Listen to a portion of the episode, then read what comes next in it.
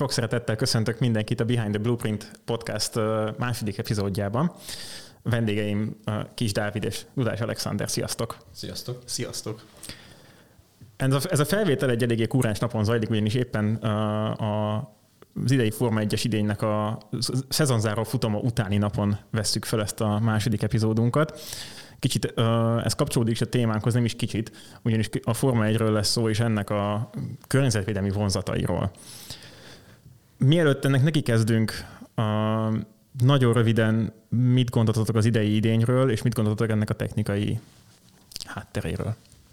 Nem úgy volt, hogy ezt a témát elkerüljük, hogy mit gondolunk az idényről, mert akkor nagyon csúnya vitatkozás lesz az első. Nem baj, szerintem ez, ez, ez elvárt, hogyha egy ennyire uh, Tehát a, a, közeli uh, epizódot a megjelent fel. Facebook posztok alapján én nem, merem, nem merek arról nyilatkozni, hogy kivel szimpatizáltam, vagy kivel nem szimpatizáltam, de szerintem általánosságban az elmondható, hogy Um, szerintem ez egy tök jó szezon volt. Most nyilván mindenki a szimpátia alapján most elégedette vagy elégedetlenebb az egésszel, vagy éppenséggel a, az FIA szakembereivel de mindemellett én azt gondolom, hogy hosszú évek után jelentős javulás következett be. Tehát nagyon izgalmas szezon volt ez is, meg az előző egy-két szezon is, mert tényleg így javuló... Mert volt nyomás azért a... Javuló a tendenciát mutat. VB győztesen. De azért volt, ne felejtsük el, hogy mögöttünk van jó pár év, amikor már valószínűleg majd nem mindannyian rettentően untuk az egészet.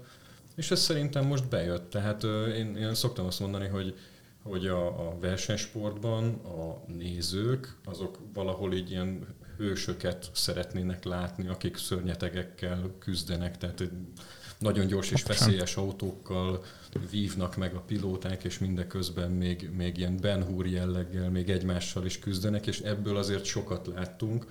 Tehát a show, show műsor része az szerintem kiváló volt, vagy nagyon jó volt. Hát igen, szerintem is ez egy nagyon jó szezon volt. Én egyébként az elmúlt néhány évben már nem követem annyira aktívan a Forma 1 Én nagyon-nagyon üdvözlöm a Liberty médiát, és hogy aktívan használják a YouTube-ot, illetve feltöltik a 10 perces összefoglalókat, mert így időhatékonyan lehet megnézni az összes versenyt. Viszont való igaz, hogy ilyen izgalmas szezon, hogy az utolsó verseny pont egy előségre érkezik két ember, ugye nem volt 70-es évek óta. Úgyhogy technikai értelemben is izgalmas volt, meg hát a két BB éllovas párharca is nagyon izgalmas volt az egész szezonban. Izgalmas aláírom én is, mert én 5-6 év Forma 1 szint után tértem vissza a Forma 1 követéséhez pont emiatt, mert most láttam, hogy idén lesz egy kis haddá hadd. Hát hasonló cipőben vagyok én is, mint te. Pont azért nem követtem tényleg heti szinten a versenyeket jó pár évig, mert egyszerűen dögunalom volt, mondjuk ki a, a műszaki hátterét, a műszaki tartalmát, azt követtem, mert hogyha nagyon-nagyon szakmázik az ember, és elkezd belenézni, utána nézni, hogy mik változnak, mik fejlődnek, akkor, akkor nagyon érdekes. Csak ugye amikor bekapcsolod a műsort, ezt nem látod. Ezt nem látod. Ez amúgy pont jó, hogy ezt Alex mondtad most, mert uh, erről is szólna igazából kicsit az adásunk, hogy a Forma a műszaki hátterét valamilyen szinten boncolgassuk, és most pont a környezetvédelem oldaláról szeretnénk mindezt megtenni, hiszen az átlag néző az csak azt látja, hogy beleülnek ezek a kvázi hősök az ezer lóerős autókba, amik rohadt hangosak, rohadt gyorsak, de úgy nem mennek igazából sehova, mert a verseny végén ugyanott vannak, mint ahol elkezdték az egészet. Uh, és uh, próbálom itt azért egy kicsit a... Van, amelyik a falban marad. hát, akkor nézik a leginkább az emberek a, a, az F1-et sajnos, de ez minden más motorsporttal is így van. Uh, viszont ha már tényleg ezen ennyire sokan elgondolkoznak, hogy mi értelme van ennek a kvázi benzinpazarlásnak, meg kéne mutatnunk kicsit talán ennek a, a teljes oldalát, meg ennek a mind, mindkét oldalát ennek az érmének, hogy azért itt ez a látszólagos benzinpazarlás, ez nem feltétlenül pontosan arról szól, hanem ez, ennek sok kézzelfogható vonzata is van. És talán az első, amit uh, meg kéne beszélnünk, az az, hogy valójában mennyi benzint is pazarlunk itt el, meg ezzel mi is a, mi is a helyzet, ez hogy viszonyul ahhoz, amit a közúton uh, csinálunk, csak úgy normál közlekedés szempontjából. Hát vagy hogy pazarlás ez egyáltalán ugye, hogy megtérül ez nekünk valahol valamikor, ami ott történik. És azért is mondtam ezt a témát, dobjuk fel, mert manapság ugye a fenntartatóságról beszélni azért már nem, nem egy ilyen nagyon elvon hanem a mainstreamben benne van napi szinten és mély műszaki megértés nélkül, vagy ilyen holisztikus szemlélet nélkül nagyon könnyű az F1-et demagóg módon egy nagy káros sátántól való dolognak tekinteni, mint ugyanúgy az összes többi motorsportot. De ez nem csak Forma 1 lett igaz, hanem akár más ilyen öncélúnak tűnő kutatásfejlesztési tevékenység, akár például mondjuk egy űrkutatás. Napokban beszélgettünk, és volt egy előadás nemrég egy konferencián, amin részt vettünk Bizony. mindannyian, hol szervezőként, hol hallgatóként, hol, előadóként, és onnan Janita hoztál egy érdekes számot ebben a témában. Ez a konferencia, ezen a konferencián az AFOL-nek az egyik technikai igazgatója beszélt a Forma 1-nek a, az elkövetkező változásairól, és, és egy picit arról, hogy mit, mi kell ahhoz, hogy sikeres legyen valaki a Forma 1-ben, és ugye itt nem nagyon lehet megkerülni azt a tényt, hogy a, az erőforrásokat pontosan amiatt alakították át a, olyanná, amilyenné, hogy a környezeti láb, lábnyomát csökkentsék a Forma 1-nek. Csak ugye ezzel az az érdekes, hogy az, az összkörnyezeti, az összkárosanyag kibocsátásából a Forma 1-nek az, maga a versenyzés és a versenyautók által elégetett üzemanyag az a 100%-ból 4 ot tesz ki. Tehát Persze, teljesen elenyésző. Most ugye autónként ott van az a 105 kg benzin, az, az semmi gyakorlatilag. Abszolút. Tehát, hogy most persze ahhoz képest, hogy amikor mi egyszer elmegyünk a benzinkút és tankolunk, akkor ahhoz képest soknak tűnik, de valójában nem. Hanem ugye önmagában az a tevékenység, amit a, a, a csapatok a háttérben folytatnak, tehát a hatalmas irodákban több száz mérnök tervez, mindegyiknek megy a fűtött, hűtött, megvilágított irodákban ülnek, mindenkinek megy a számítógép, a hatalmas nagy szervereken futnak a számítások, szimulációk, Szélcsatornák. szélcsatornák, ö, a felszerelésüket hozzák, viszik a világban. Ugye a logisztikai költség azért nem elhanyagolhat, azért nagyon-nagyon, az- azt hiszem, hogy 50 vagy 60 százalékát tette ki az összkibocsátásnak, mert nagyon szűk a versenynaptár, uh-huh. nagyon sokszor egy hét van arra, hogy a világ egyik feléből a másikba. Próbálták azért ezt egy kicsit racionalizálni, de nem mindig jött ez össze. És azért, amikor reptetni kell tíz csapatnak a teljes motorhome felszerelésétől elkezdve minden egyes ö, alkatrésztőnek ott kell lenni a versenyen, azért az jó pár repülő felszáll Pont, ezért. pont emiatt a DHL-nek azt hiszem erről van egy dokumentumfilm, és hogy ezt hogy csinálják meg, és egy csapatnak nem is egy felszerelés, hanem kettő-három, ami kering körbe a világban, hogy mindig optimálisan ott tudjon lenni egy adott szett valahol. Igen, és akkor ehhez jön még az, hogy minden egyes versenyre utána még ellátogatnak a rajongók, és minden egyes versenyhelyszínre oda özönlik ö, 50-60-100 ezer akármennyi néző, akik egyedileg szintén repülnek, vagy autóznak több száz vagy ezer kilométert, és minden egyes ilyen verseny megmozgat egy hatalmas nagy embertömeget, és ők mindannyian valamiféle fogyasztást követnek el, ami CO2 ki- ö, kibocsátással jár. És ez az egész, ez a teljes rendszer, nyilván millió részletet kihagytunk most ebből, de ez a teljes rendszer, ez egy igen nagy környezetszennyezéssel és CO2 kibocsátással jár, mint ahogy egyébként minden emberi tevékenység, ezt ne felejtsük el, de ez is egy nagy környezeti költséget jelent. És hát ugye felmerül a kérdés, hogy ez most mi a francért éri meg, Pontosan mire jó ez az egész, vagy ez Értelme jó-e van. nekünk, van-e értelme ennek az egésznek? hiszen csak körbe-körbe mennek. Így van, hát ugye most, hogy így gyorsan rágoogliztunk így a felvétel előtt, ez az derült ki a reprezentatív kutatásból, ez kb. 1,9 millió tonna széndiokszid évente. Ezt a számot így szerintem kontextus nélkül nehéz hova tenni, még nekünk is, hiszen mik az arányok, és ehhez azt tudjuk egy régebbi adat alapján, hogy például Európában a 28 leggazdagabb ország az éves szinten 4,6 gigatonna széndiokszid kibocsátásért felelős, és abból a közúti közlekedés az összesen 850 millió tonna évente. Tehát az, amit mi emberek Európában közlekedünk, áruszállítunk, stb. csinálunk, az 850 millió tonna, és ehhez képest a Forma 1 ez kb. 1,9 összesen tokkal vonóval, hogy Alex is elmondta. Tehát akkor ez az előbb, még a műsor kezdet előtt mondta egy számot, mennyi ez 4 százalék? Vagy?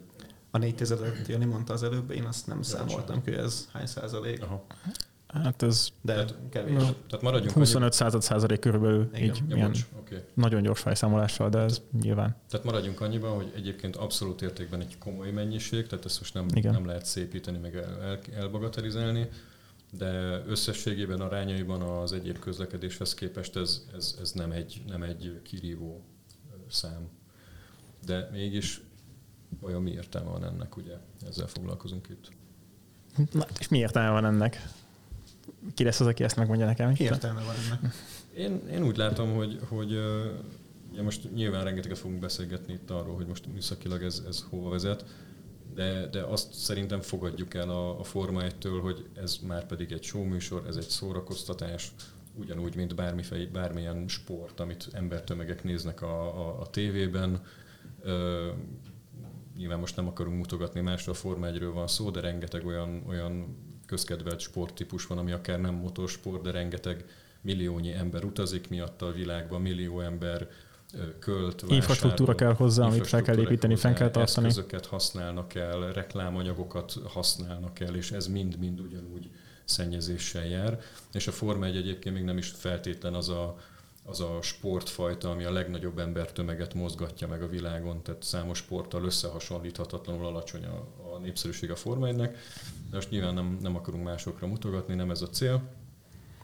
A Forma 1 szórakoztatás, ugye hősök szörnyetegekkel küzdenek, és ezt szeretjük nézni, lenyűgöző teljesítményeket láthatunk, a tegnapi napon is volt egy teljesen őrült verseny, amit valószínűleg legtöbben leesett állal néztünk végig, és ez önmagában jó, és ez önmagában egyfajta szórakoztató, és egy, egy, egyfajta kulturális érték. Szerintem ezt fogadjuk el, és tegyük félre. Igen, nem nézzük a műszaki száguldó cirkusz, viszont, hogy mondtad te is, nézzük a műszaki oldalát, ez egy technikai sport és ami szerintem ebben zseniális, hogy ez az egész, hogy ekköré egy ilyen, ilyen szórakoztató gép és ilyen piac és médiai termék ki van építve, ez lehetővé teszi azt, hogy olyan szintű és tempójú kutatási fejlesztési tevékenységet végezzenek csapatok többen, amit egyébként meg piaci alapon nem lehetne finanszírozni, hiszen nincs az az autógyártó, aki ezt, ami ott történik, bevállalná, hogy Talán itt is lehetne egy kicsit a számokkal, nem tudom, hogy mennyire vagyunk itt számokkal felkészülve ebben a témában, de a, valamilyen szinten lehetne itt is dobálóznunk talán számokkal, csak azért, hogy érzékeltessük, hogy milyen nagyságrendekről van szó itt a kutatásfejlesztési költségek terén. Most ezt így nagyon vadul bedobtam ezt a, a, a, ezt a curveball ide a beszélgetésbe, de a, Szerintem... Dávid itt már nagyon erősen... Én nem vagyok felkészülve, és nagyon sok hát, képben. A de... menő Forma 1 csapatoknak az éves költségvetése az ilyen 3-400 millió dollár, most így nagyságrendileg. Ugye ez a teljes csapat. Tehát ez általában 4-5-6-700 fő munkabére, az ehhez tartozó irodák, gyárak üzemeltetése és az összes alkatrész elkészítése, utazási költségek, stb. Ez, e, ezt, ezeket fedi le. Most ehhez képest a, a, a civil fejlesztésben, hogyha most egy, egy, egy járműgyártó kifejleszt egy új motortípust, az mondjuk egy ilyen nagyjából egy ilyen nem tudom, ilyen 100, tehát ilyen 100 millió eurós nagyságrendekről beszélünk. Most itt nem akarok fix számokat mondani, mert, mert ez nagyon, ez nagyon-nagyon sok mindentől nagyon függ. Sok mindentől függ, gyártótól függ, tehát most ez ne, nem, nem lényeges. És de hogyha egy új típust, egy új autótípust, egy új hajtáslánc technológiával kifejlesztünk, az bőven túlmutat egy-egy Forma 1-es csapat éves költségvetésén, tehát, tehát nagyságrendel túlmutat azon. És ehhez képest viszont elképesztő mértékű innováció történik egy Forma 1-es csapatban. Fölmerül a kérdés, hogy miért van ez, hogy akkor most a, a, az utcai autók fejlesztői gyártói, akkor most azok ügyetlenebbek, butábbak, vagy mi a fene van, tök más, tök más a környezet. Amit tömeggyártásra fejlesztesz, annak minden egyes darabnak sikerülnie kell, hogyha milliókat gyártasz abból az autóból, minden darabnak ugyanolyannak kell lenni, teljesen biztonságosnak kell lenni, mert civilek kezébe adod, nem profi autóversenyzők kezébe adod. A profi autóversenyző, amikor aláírja a szerződését, azt is aláírja, hogy eltörhet alatta az autó, és baleset lehet belőle tehát, tehát tök más peremfeltételek szerint fejlesztenek azok a fejlesztők, viszont éppen ez a gyorsaság miatt, meg éppen ez a környezet miatt megtehetik azt a Forma 1-ben a fejlesztők, hogy nagy műszaki és nagy gazdasági rizikót vállalnak be, hiszen sokkal könnyebben meg lehet ezeket indokolni, hétről hétre fejlesztenek a csapatok, ha nem vállalnák be azt a gazdasági és műszaki rizikót, akkor nem nyernének versenyt, és ezzel meg lehet ezt indokolni. Csak be akartam szúrni, hogy most hétvégén kicsit olvasgattam a témában, és olvastam például egy olyat, hogy egy Forma 1-es motort, azt két-három hét alatt rak össze, két-három ember egy darab motort. Ehhez képest mondjuk ott van egy Audi motorgyár, ahol nem tudom hány ember napi szinten hány motort rak össze, de gondolom neked vannak kb. számaid ebben a témában. Most mit hogy Győrben évi nagyjából két millió motor készül el, hát most ezt leosztod ezt el lehet képzelni. Egy-egy motortípusból több ezer darab készül el egy nap. A nagyságrendek azért itt megmutatkoznak eléggé a szíregyártáshoz képest. Igen. ezeket azért fontos így arányban látni, és amit egyébként még a számokhoz, mert a költségezbe akartam dobni, hogy szintén Forma 1 kapcsán nagy divat így dobálózni azzal például, hogy egy Forma 1-es autónak mondjuk a kormánya mennyibe kerül, és akkor mondanak ilyen elképesztő összeget, hogy 10-20-30 millió forintba kerül egyetlen egy darab kormány az autón. És én ezzel régen gondolkoztam, hogy az Istenbe kerül ez a kis karbonvacak annyi pénzből, amikor van benne gyakorlatilag két karbonalkatrész összeragasztva, egy elektronika, meg egy gyors csatlakozó, és körülbelül készen vagyunk és ez így ilyen szinten valóban megtévesztő, mert a kormány bekerülési, bekerülési költség az nem annyi, hanem a 20-30 millió forintba belekerül az, hogy ezt megtervezték, azt legyártották, megcsinálták hozzá a szerszámokat, stb. stb. az egész folyamat.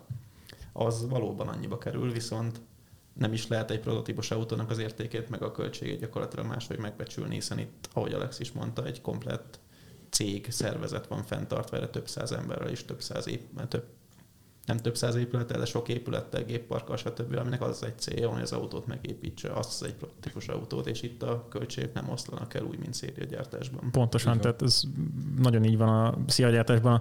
A terméknek a végcélja mindig az, hogy abból rengeteget tudjunk reprodukálni, Forma 1 pedig egy-egy darabot kell mindenből elkészíteni. Igen, még, még térjünk vissza ez a mechanizmushoz, amit működteti a fejlesztést. Van egy tök jó párhuzam, ez nekem nagyon tetszett, még a műsor előtt beszélgettünk erről, hogy ami a Forma 1-ben megy, ez a logika, hogy mit miért fejlesztünk és milyen rizikókat vállalunk be, ez hasonlít valahol az űrversenyre. Ugye a, a hidegháborúban ugye ez egy, ez egy presztis kérdés volt, hogy ki jut ki előbb az űrbe, ki jut fel a holdra, és hát volt egy, mondjuk az, hogy egy, egy politikai érdekrendszer a háttérben, amely, amely olyan szintű kiadásokat, ráfordításokat tett indokolhatóvá, amelyeket mondjuk azt, hogy józan időkben nincs ember, aki fölvállal, politikus, aki fölvállal, mert azt mondja, hogy ezt a hatalmas pénzt ezt inkább az egészségügyre költjük el, nem erre a látványos tűzijátékra. De akkoriban olyan volt a környezet, hogy ez megtehető volt, és uh, hihetetlen mértékű fejlesztés, innováció következett be, mert, mert megvolt a hajlandóság a nagy műszaki, nagy Isten akár emberélet rizikóvállalásra, és megvolt a hajlandóság az ehhez tartozó költségek viselésére is. És hát most itt hosszú ideig sorolhatnak, hogy mennyi innováció jött ki ebből, teflon bevonat, meg különböző hővédő anyagok, alumínium, könnyű fémszer ötvözetek, titán ötvözetek sorolhatnánk szerintem éjfélig, hogy mennyi minden jött ki ebből az űrversenyből. Annak számos haszna lett. Hát igen, és most lehet azt a magasztos célt is említeni egyébként, hogy mi is szerintem gyerekként nagyon sok ilyen kilövést, űrhajót, stb. nézegettünk, és azért szerintem sok ember sarkalt arra, hogy műszaki pályát választan egyáltalán, és aztán később ő maga is kutatásfejlesztéssel foglalkozzam. Ugyanez igaz akár a Forma is, hogy az, hogy ha valakit megfogasz, ennek egyébként van egy műszaki oldala is, amivel érdemes foglalkozni, és ez milyen érdekes és milyen kalandos pálya tud lenni, azt hogyan számolod bele ebbe a hozadékba, hogy később több ember szintén ugyanazt a kutatásfejlesztési tevékenységet fogja végezni. Így van. Na most uh, akkor menjünk vissza megint ahhoz a ponthoz, ahonnan egy kicsit ugye elindultunk. Melyik volt az? Mondom. Elindultunk ugye, valahonnan? Ugye onnan indult az a kérdés, hogy most körbe, körbe mi, mi értelme, nem, nem, nem, figyelj, hogy mi értelme van ezeknek a költségeknek. És éppen itt tartunk, éppen, hogy, hogy ez, a, ez, a, ez az értelme, hogy elképzelünk egy ilyen, egy ilyen mérleget, ahol egyik oldalt a költségek vannak, és beszéljünk itt a, a, a környezetszennyezésről, vagy környezeti terhekről, akkor a, a Forma egy ilyen szempontból e, ezért zseniális, mert ugyanúgy, ahogyan az előbb hozott például az űrversenyből számos uh, hasznos fejle, fejlesztés uh, potyogott ki, úgymond, eredmény uh, jött ki. A Forma 1-ből is számos ilyen eredmény van. Az egyik ez a motiváció, tehát a fiatal érdeklődő emberek motiválása arra, hogy elinduljanak egy műszaki mérnöki pályán adott esetben, és de hát ennek számos műszaki eredménye is van. Lehetne sorolni különböző könnyűszerkezeti anyagokat, CAD-CAM technológia, tehát számítógépes tervezés, számítógép támogatott gyártás, ez rengeteget lendített ezeken a technológiákon. Maga a profi versenysport, hiszen nagy mértékben finanszírozta ezeknek a, mint a vevő finanszírozta ezeknek a technológiáknak a, a fejlesztését, kompozit anyagok fejlesztése, tehát az, az, az rengeteg, rengeteg módszer a Forma 1-ben lett kifejlesztve a, a, a különböző hajtástechnikai fejlesztések, aerodinamikai ismeretek, sok minden a Forma 1-ből, illetve... Meg egyébként, ami a 90-es évek vagy 80-as évek kompozitja volt, az most az additív gyártás technológia. Hát 3D nyomtatással nagyon sok minden készül most Forma 1-ben, és a fém 3D nyomtatás az szintén f fejlődik most a legtöbbet gyakorlatilag. Na ez, ez meg már a Szintén. jelen. Ez a jelen, igen. Igen, a jelenből rengeteg minden van, oda mindjárt kilukadunk. Még egy példát akartam mondani, hogy a, a 80-as évek turbó érája a Forma 1-ben az egy olyan időszak volt, amelynek köszönhetően a civil autós közlekedésben is elterjedtek a Mindennapos lett igazából. Ma meg már ott tartunk, hogy... Nincs is szinte más. Szinte nincs. Jó, van egy-két szívómotor, de, de tér, most már kivétel a, a Abszolút. szívómotor. Abszolút. Ami szerintem még itt érdekes, hogy kicsit, vagy kicsit boncolgatásra várt talán az az, hogy ugye azért egy közúti autókkal foglalkozó autójárnak is nagyon fontos az innováció, és, és a közúti fejlesztésekben is megjelennek, megjelennek innovatív termékek, de azért ez egy kicsit más fajta kutatást hoz magával, mint egy Forma 1-es kutatás. Tehát azért egy, egy F1-ben az én véleményem szerint inkább mennek el egy alapkutatási szintig, tehát teljesen a, a, az abszolút leegyszerűsített tudományos alapokig mennek vissza, hogy megtalálják a, az előremenetet. Ez hogy illik bele vajon egy, egy ilyen normál fejlesztési folyamatba? Tehát egy ilyen normál közúti autónak a fejlesztése során van lehetőség ilyenekre, vagy ez csak egy ilyen magas rizikójú sportákban mehet? Szerintem mindenhol megvan az a kis csoport, aki előfejlesztéssel ilyesmivel foglalkozik, ahol olyan dolgokat próbálnak ki, ami egyébként még nem is feltétlenül szérő élet, hanem koncepciófejlesztés, prototípus fejlesztés, fejlesztés, ilyesmi. De ami itt a fő különbséget adja, hogy például Forma 1-ben, hogyha valamit kitalálnak, hogy javítani kell rajta, akkor az szinte hétről hétre ki van találva, meg van tervezve és ki van próbálva. Ehhez képest, amit mondjuk közúti fejlesztésben látunk, ott, amit ma kitalálnak, hogy valamikor termék lesz belőle, az az úton 3-4-5 év múlva fog megjelenni.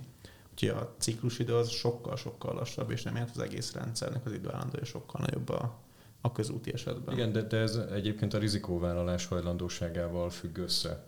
Tehát a... Más azért a jóváhagyási processz, meg máshogy, máshogy jut el a, a prototípus a tesztpadra. Pont a, a Győrben, hát már jó pár éve, ilyen talán négy-öt éve a Győri, motor, akkor még Forma Student motorszimpóziumon volt egy előadás. Ha jól emlékszem, most lehet, hogy butaságot mondok, és akkor abban az esetben elnézést kérek, de ha jól emlékszem, akkor a, az Opel motorsportnak a egy korábbi motorfejlesztés vezetője mondta, mesélte azt a sztorit, vagy véleményt, hogy ő úgy látja, hogy ő neki a munkája abból el, képletesen, hogy ő folyamatosan az egyik kezével dobja, dobálja ki a pénzt az ablakon. És amikor egyszer csak nem mennek jól a dolgok, és nem nyer a csapat, akkor jön a főnöke, aki iszonyatosan lehordja őt, és onnantól kezdve neki az a dolga, hogy két kézzel dobálja ki a pénzt az ablakon. Ugye ez őrültségnek hangzik, de ez mit jelent? Ez azt jelenti, hogy a versenysportban amiatt, hogy nagyon nagy az időnyomás, tehát az idő a legdrágább, ezért borzasztó gyorsan kell változtatnod, ahogy mondtuk az előbb. És a gyors változtatás az általában úgy működik, hogy van egy probléma, hiányzik két lóerő, vagy valami eddig nem működött, és kell, hogy működjön, tehát valami hasonló, van egy probléma, emberek. Hogy lehet ezt megoldani? Van A, B, meg C megoldás. Melyiket válasszuk? Mindhármat megcsinálják mindhármat, mindháromhoz elkészül a, a, a próbadarab, a kísérleti alkatrész, a valami, azt beépítik a motorba, az autóba, kipróbálják, és amelyik működik, azzal mennek. És mert megvan a hajlandóság, hogy, hogy elköltsék, megvan a hajlandóság a rizikóra, hogy esetleg az A meg a C az nem működik, és a B lesz jó, és hajrá menjünk, mert az a X költségvetés adott, meg kell nyerni a versenyt, ha nem nyerik meg a versenyt, nincs értelme az egésznek. Csak egy zárójas megjegyzés, hogy egyébként van sok ismerősünk, akik tényleg Form 1 csapatoknál dolgoznak, és majd később reméljük tudunk hozni a vendéget, akik ezeket a történeteket tényleg elmesélik, hogy valós példákkal szemléltessék, mert Mekkorák azok most... a vödrök, amikkel szórják ki a pénzt van, az ablakon? És meg mire szórják ki a pénzt? Oké. Okay.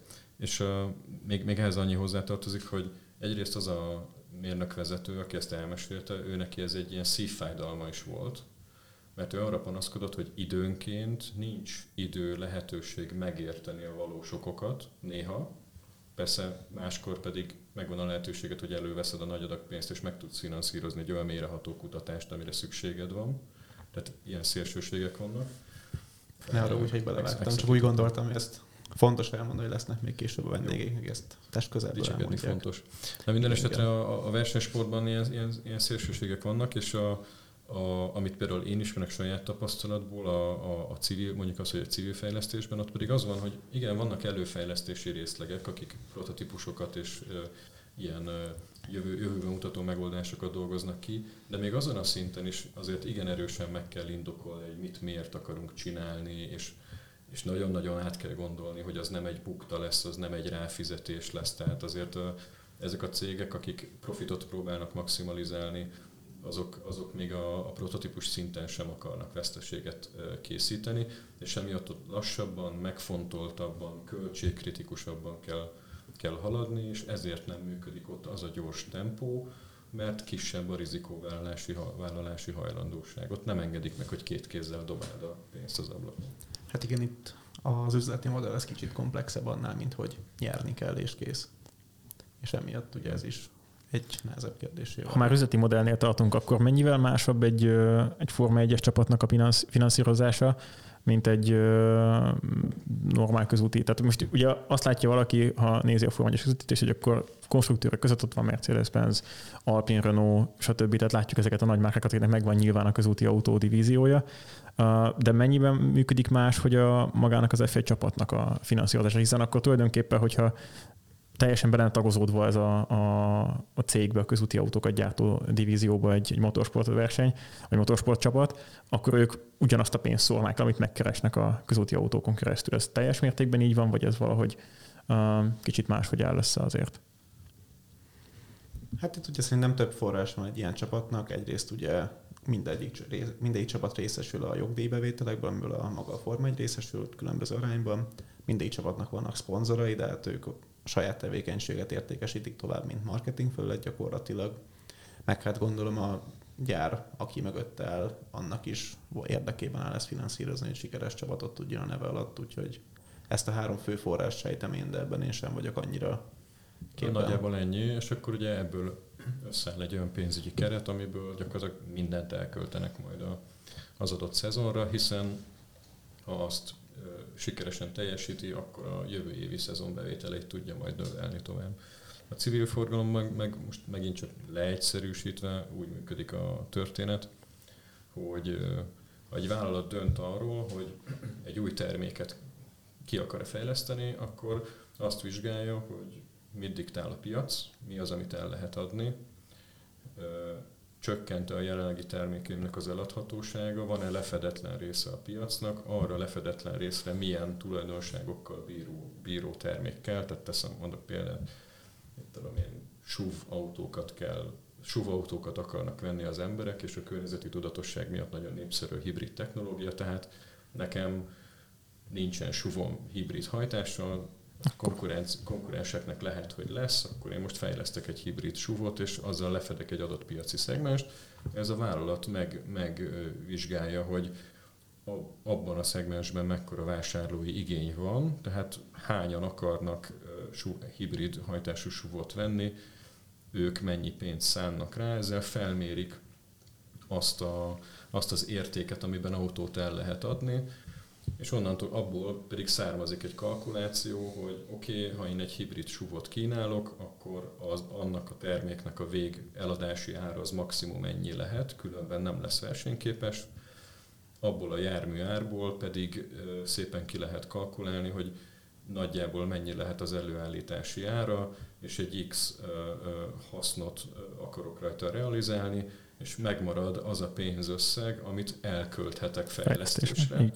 És innentől kezdve érkeztünk meg arra a pontra, ahol az előbb tartottunk, hogy itt jönnek a keretek a fejlesztők számára, hogy a, a, a, az a piaci rés, ahová terméket szálljuk, az diktálja végső soron, hogy maga a fejlesztő milyen korlátok között mozog, és mennyit költhet el fejlesztésre, és innen jön egy borzasztó nagy kényszerű megfontoltság, hogy nem mi a civil fejlesztésben nem csinálhatunk akármit, még nem, hogy kettő, még egy kézzel se dobálhatjuk ki a pénzt az ablakon, hiszen hogyha túl sok pénzt használunk föl végül a termék fejlesztésére, ne adj Isten maga a termék előállítására lesz túl magas, akkor nem fogjuk elérni, betölteni azt a piaci rést, mert eladhatatlan lesz a termék, és nem lesz fizetése a cég alkalmazottainak, és az kellemetlen egy piaci alapon működő cégnél. Igen. Viszont, hogyha már elhangzott a szó, hogy hibrid, akkor nem lassan csúszunk is rá, hogy így műszakilag mit adott például az elmúlt néhány év Forma 1 a, a világnak és, és a technikának.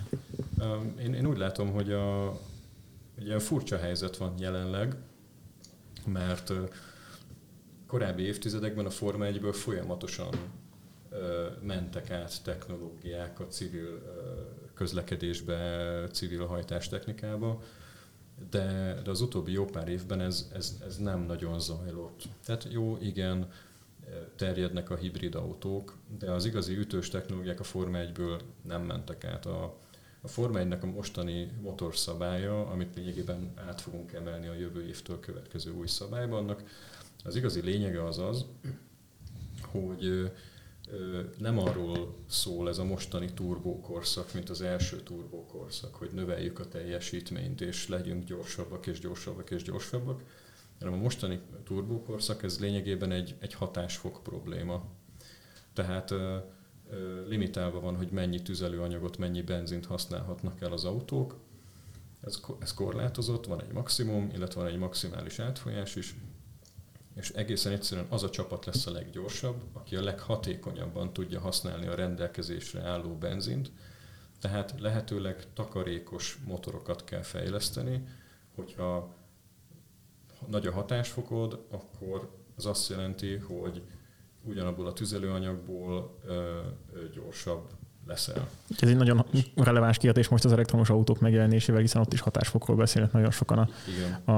az aksi kapacitás miatt. Csak a Forma 1 ezt már egy nagyon komplex módon jó pár éve gyakorolja, és itt lényegében, lényegében hogyha megnézzük egy, egy hajtásláncban a, a, az energiaáramot, akkor ez röviden elmondva úgy néz ki, hogy van a, van a benzinünk, amit egy égés folyamatban átalakítunk, nyilván ott van a magának a belső égésű motornak egy, egy, egy égési folyamata, ami, ami bír egy bizonyos hatásfokkal, de a kipufogó gázban még rengeteg hőenergia marad, és végső soron az a célom, hogy kipufogó gáz úgy hagyja el magát az autót, hogy annak lehetőleg már alacsony legyen az energiatartalma.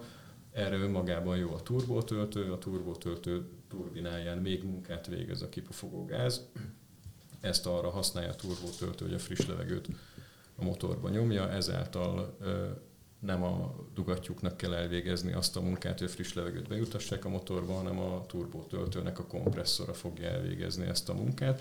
Ez már egy hatásfok nyereség, ezért van az, hogy az összes, szinte az összes civil autó turbós.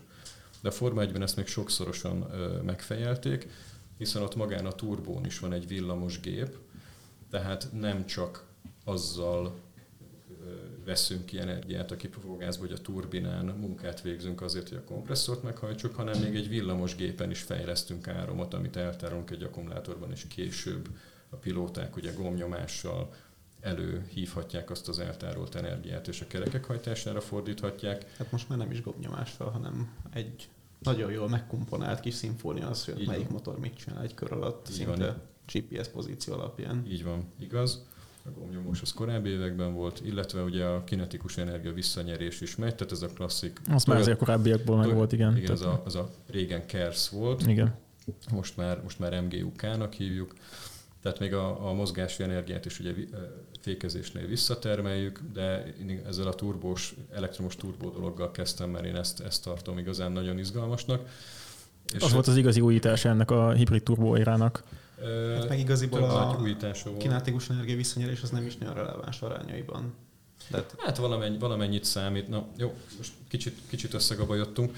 A kinetikus energia visszanyerés is számít, mert itt tehát a, a motorfejlesztés hatásfok növelésénél 10%-okért bárki eladná az összes hozzátartozóját egyébként. Tehát a kinetikus energia visszanyerés is számít, persze, de igazán, igazán sok energiát az elektromos turbóval tudtak visszanyerni ez, ez még egy, egy fontos tényező, és egy másik nagyon fontos tényező, ami, amiről szerintem nagyon keveset van szó, és nagyon érdekes, és nagyon-nagyon hiányolom a civil motor technikából, az pedig az előkamrás motorok működése. Tehát az előkamrás kifejezést azt nagyon-nagyon régi dízeleknél Bizony, ezt... hallottuk, onnan ismerős.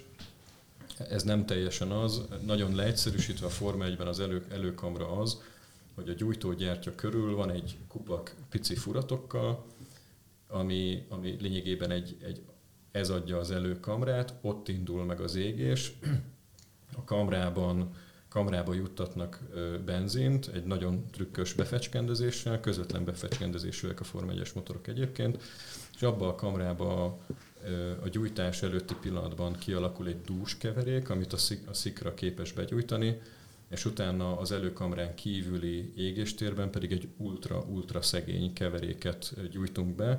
Az a, szeg, az a keverék annyira szegény, hogy a szikra nem lenne képes begyújtani, nincs elég energia hozzá, de az előkamrában furatain kilövellő szúró láng, az viszont képes begyújtani azt az ultraszegény keveréket, és ezáltal, most ezt nem részletezem, de ezáltal egy nagyon-nagyon hatékony égés lehet megvalósítani, egy kicsit már szinte hasonlít is a, a dízeles égés folyamatra, most megint egy kisebb túlzással, de egy nagyon, nagyon hatékony égést lehet kialakítani és ezzel azt érjük el, hogy önmagában maga a belső égésű motor az már egy ilyen jó 40% fölötti hatásfokkal üzemel, és hogyha teljes hajtásláncot egybe számítjuk, akkor a Form 1-es autó, kijelenthetjük, hogy a Form 1-es autók azok most már bőven 50%-os hatásfok fölött vannak, ami egy igen magas érték. Ebben egyébként a, a Mercedes volt az első, aki megugrott ezt az 50%-os hatásfokot.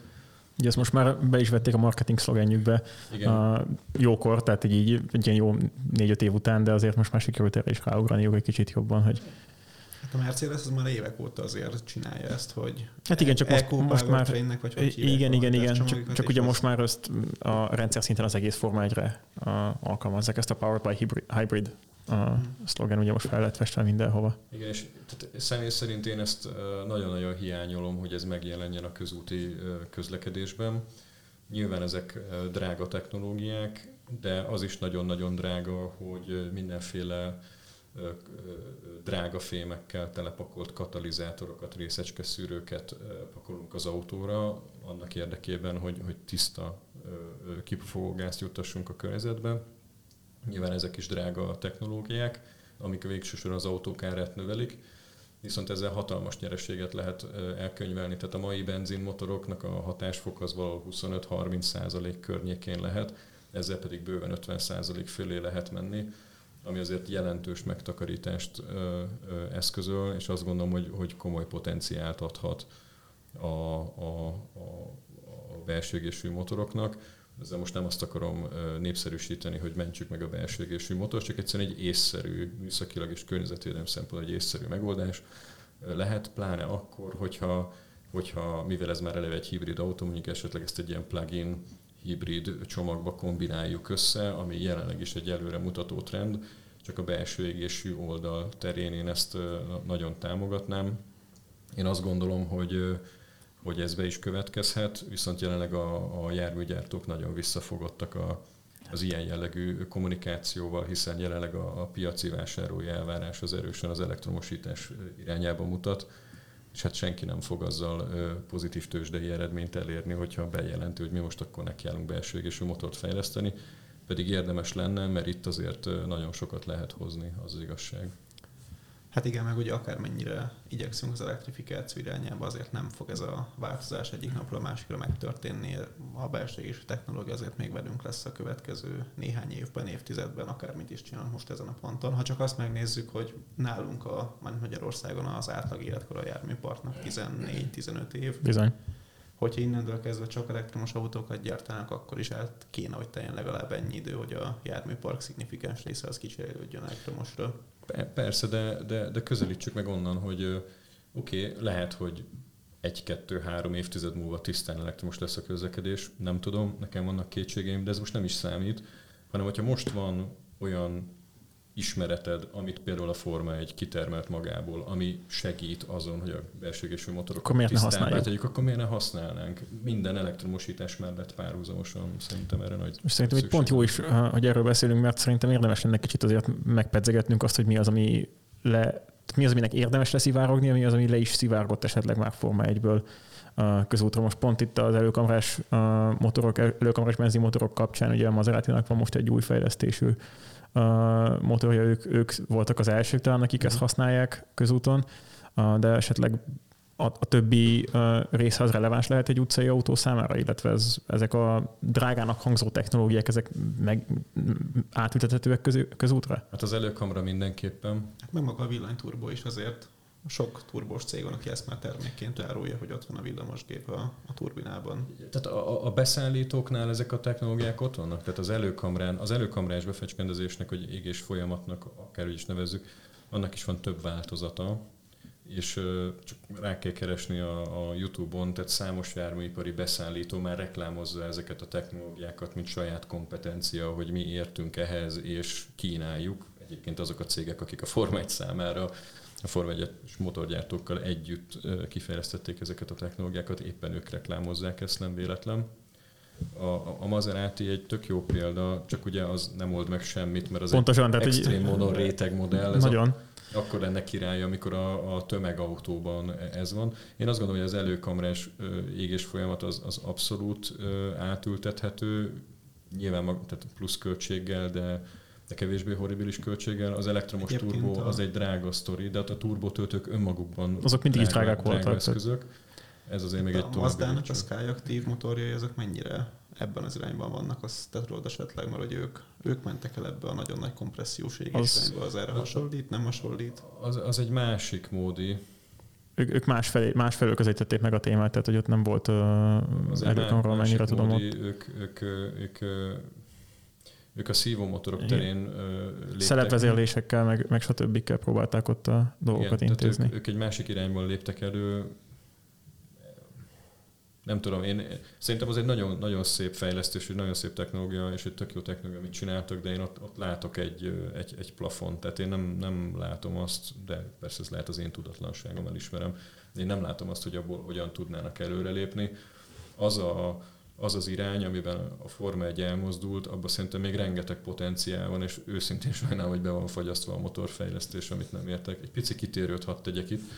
A Forma 1-ben, hogy a költség, Mindent lehet. A Forma 1-ben a költségplafon az, az egy örök téma, és ez egy borzasztó nagy butaság volt, hogy, hogy betiltották a, vagy hát igen, lényegében betiltották a szezon közbeni tesztelést, és azt gondolták, hogy majd ezzel költséget csökkentenek, hiszen nem fognak majd a csapatok utazásra, meg, meg plusz alkatrészekre költeni, és ez, ez, ez, ez szerintem egy teljes csőd, mert mi történt? A csapatok minden pénzt elköltenek arra, hogy nyerjenek. Hát miért ne azt tennék? Hát erről szól a működésük. Tehát, hogy egyébként a, a, a Hanula Barnát idézem itt, hogyha, hogyha már semmi más nem lehetne fejleszteni, csak a tank, tanksapka fedelet, akkor azt arra is. költenék el mind a 400 millió dollárukat, mert az, az lenne az a tény. Abban az egyben lehet előtt előnyszerűen másokhoz képest. Igen. elő, puf, ennyi.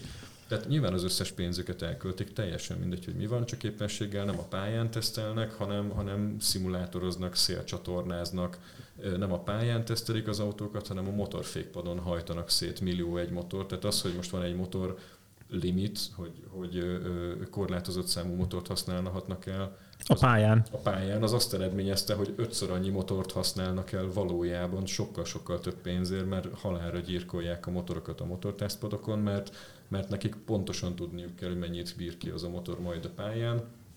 Ezért rengeteg motort kell gyakorlatilag tönkrevágni, hogy ezt pontosan megismerjék. Régebben meg nem volt gond, mert hogyha elromlott egy motor, akkor kicserélték, és akkor mentek egy másik motorra, senkit nem érdekelt.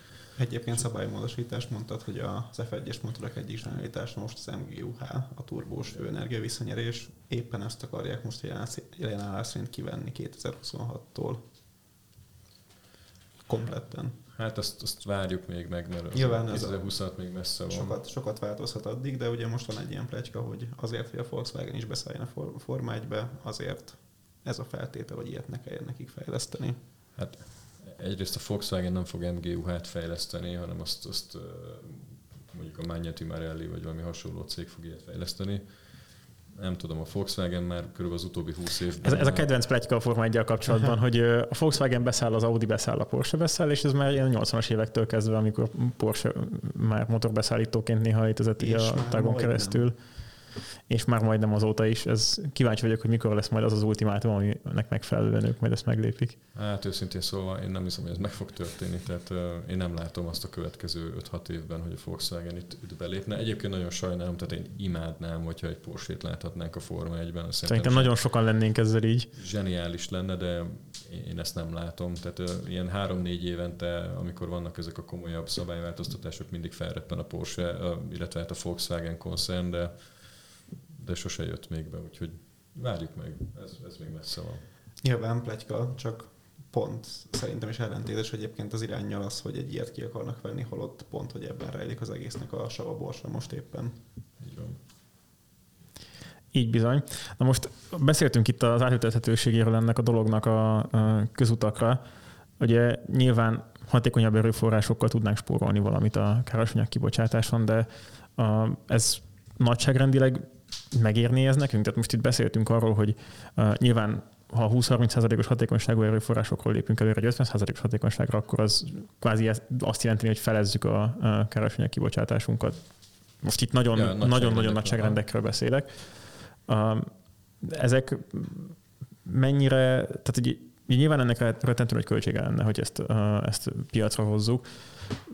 Hogy áll ez kontextusban a jelenlegi autóipari trendekkel? Ez, ez mennyire lenne megengedhető, hogy ebbe az irányba menjenek a, a közúti autófejlesztések? Ugye itt már kicsit beszéltünk erről, hogy most nehezen eladható az, hogy belső égésű motoros hajtásláncokat fejlesztünk, de mégis azért erre van lehetőség, realitás, hogy ez, ez megvalósuljon? Tehát, hogy az elején említettünk egy 1,9 millió tonna széndiokszid kibocsátást, ennyibe kerül a Forma egy, egy évben, és azt is említettük szintén, hogy 850 millió tonna körülbelül az európai közlekedési környezet károsító kibocsátás, és akkor ebből kvázi következik, nyilván ez nem egy nagyon mély kutatás, de hogyha mondjuk egy százalék hatásfok növekedést át lehetne emelni a formaiből az útba, akkor az most nagyon leegyszerűsítve éves szinten 8,5 millió tonna kibocsátás, spórolás lenne, és akkor arról beszélünk, hogy 1 százalék hatásfokot sikerült áthozni az egyik helyről a másikra. Nyilván ez egy kicsit most sarkít, de azért nagyságrendben lehet látni, hogy ez kb. így kijönne, hogyha ez így sikerülne. Azt meg, hogy sikerült, azt szerintem Alex jobban át tudja mondani, mert ő ért is a belső égésű motorokhoz.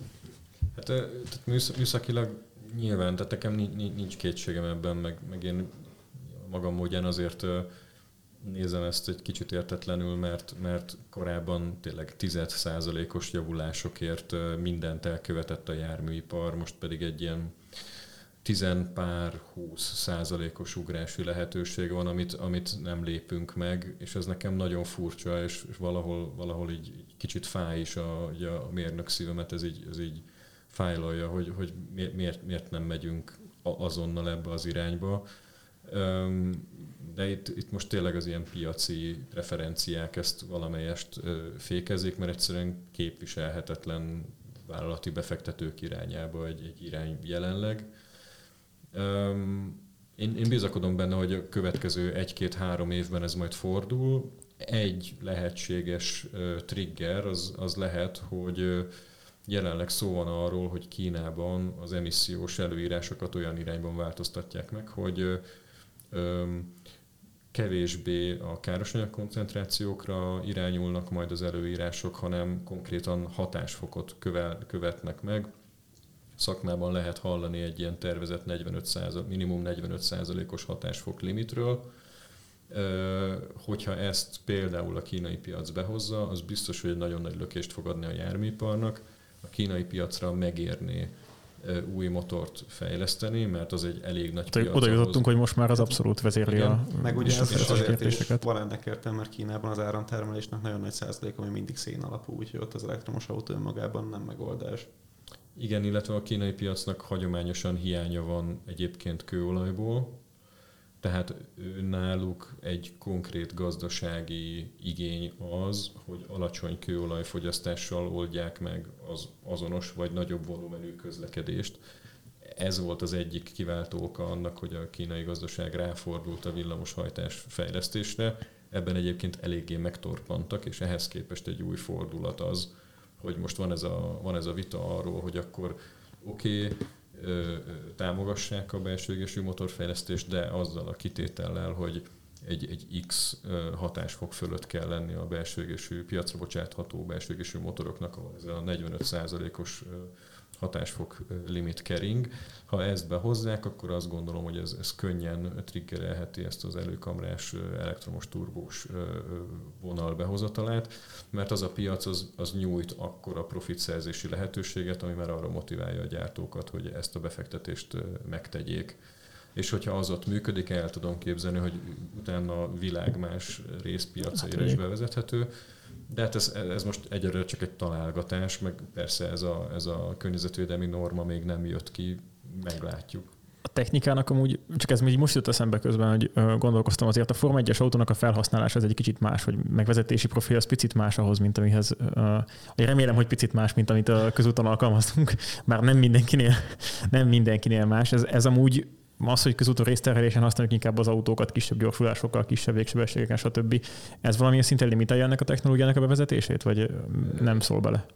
Én úgy gondolom, hogy, hogy éppen abban az irányba mutat, hogy, hogy használjuk, mert a, a, az MGUK-nak van éppen a Forma 1-ben előnye, mert ugye nagyon gyorsítasz, nagyon fékezel. Tehát amikor nagyon gyorsítasz, akkor nagyon jól fel tudod használni a, a, a, az elektromos energiádat, és amikor meg nagyon fékezel, akkor meg nagyon jól vissza tudsz táplálni. Igen, csak a nagyon fékezelnél azért éreztem meg azt, hogy azért onnan nem jön vissza olyan hű, sok minden, mert ugye a hátsó tengelyt fékezi mag csak, és ugye Igen. nem ott van a jelentős fékteljesítmény, meg egyébként van egy 120 kW-os limit, amivel maximum vissza lehet táplálni és egy Form 1 autónak a csúcs fékteljesítmény az meg kb. 2 megawatt. Igen, igen, és igen. itt azért látszik az, hogy arányében is az messze van egymástól. Persze, persze, csak hogy azt akartam kihozni, hogy az MGUK-val akkor tudsz egységnyi tömegű, méretű villamos berendezésből kihozni egy, hogy mondjam, nagy teljesítményt, vagy akkor használod ki jó nagy mértékben, hogyha, hogyha nagyot gyorsítasz, nagyot, nagyot fékezel, vagy gyakran ismételgeted ezt a ciklust.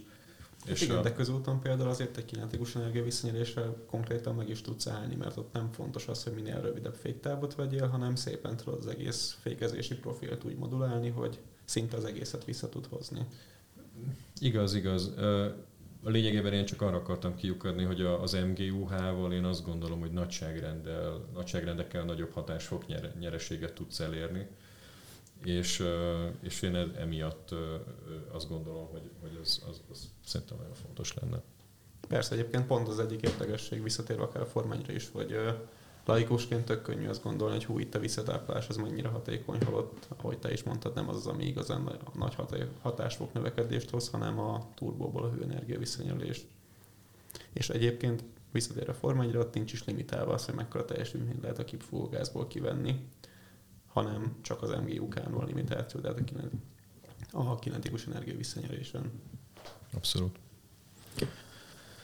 Ja, és no hát, Dávid, vagy, még, hogyha erre még rá akarsz kötni, akkor van másik. Van, van, van másik. Vissza akarok kötni egy előző pontra, mert ahol még a Forma 1 most szerintem az elmúlt néhány évben azért közeledett a közúti technológiához, az a megbízhatóság pont, mert Mondtad azt, hogy most Espolon égetnek el évente több tíz motort, vagy néhány tíz De motort. A végtermék tartós. De a végtermék igen. tartós, és azért korábban a V10-es érában elfüstöltek 50-60-70 motort egy szezonban.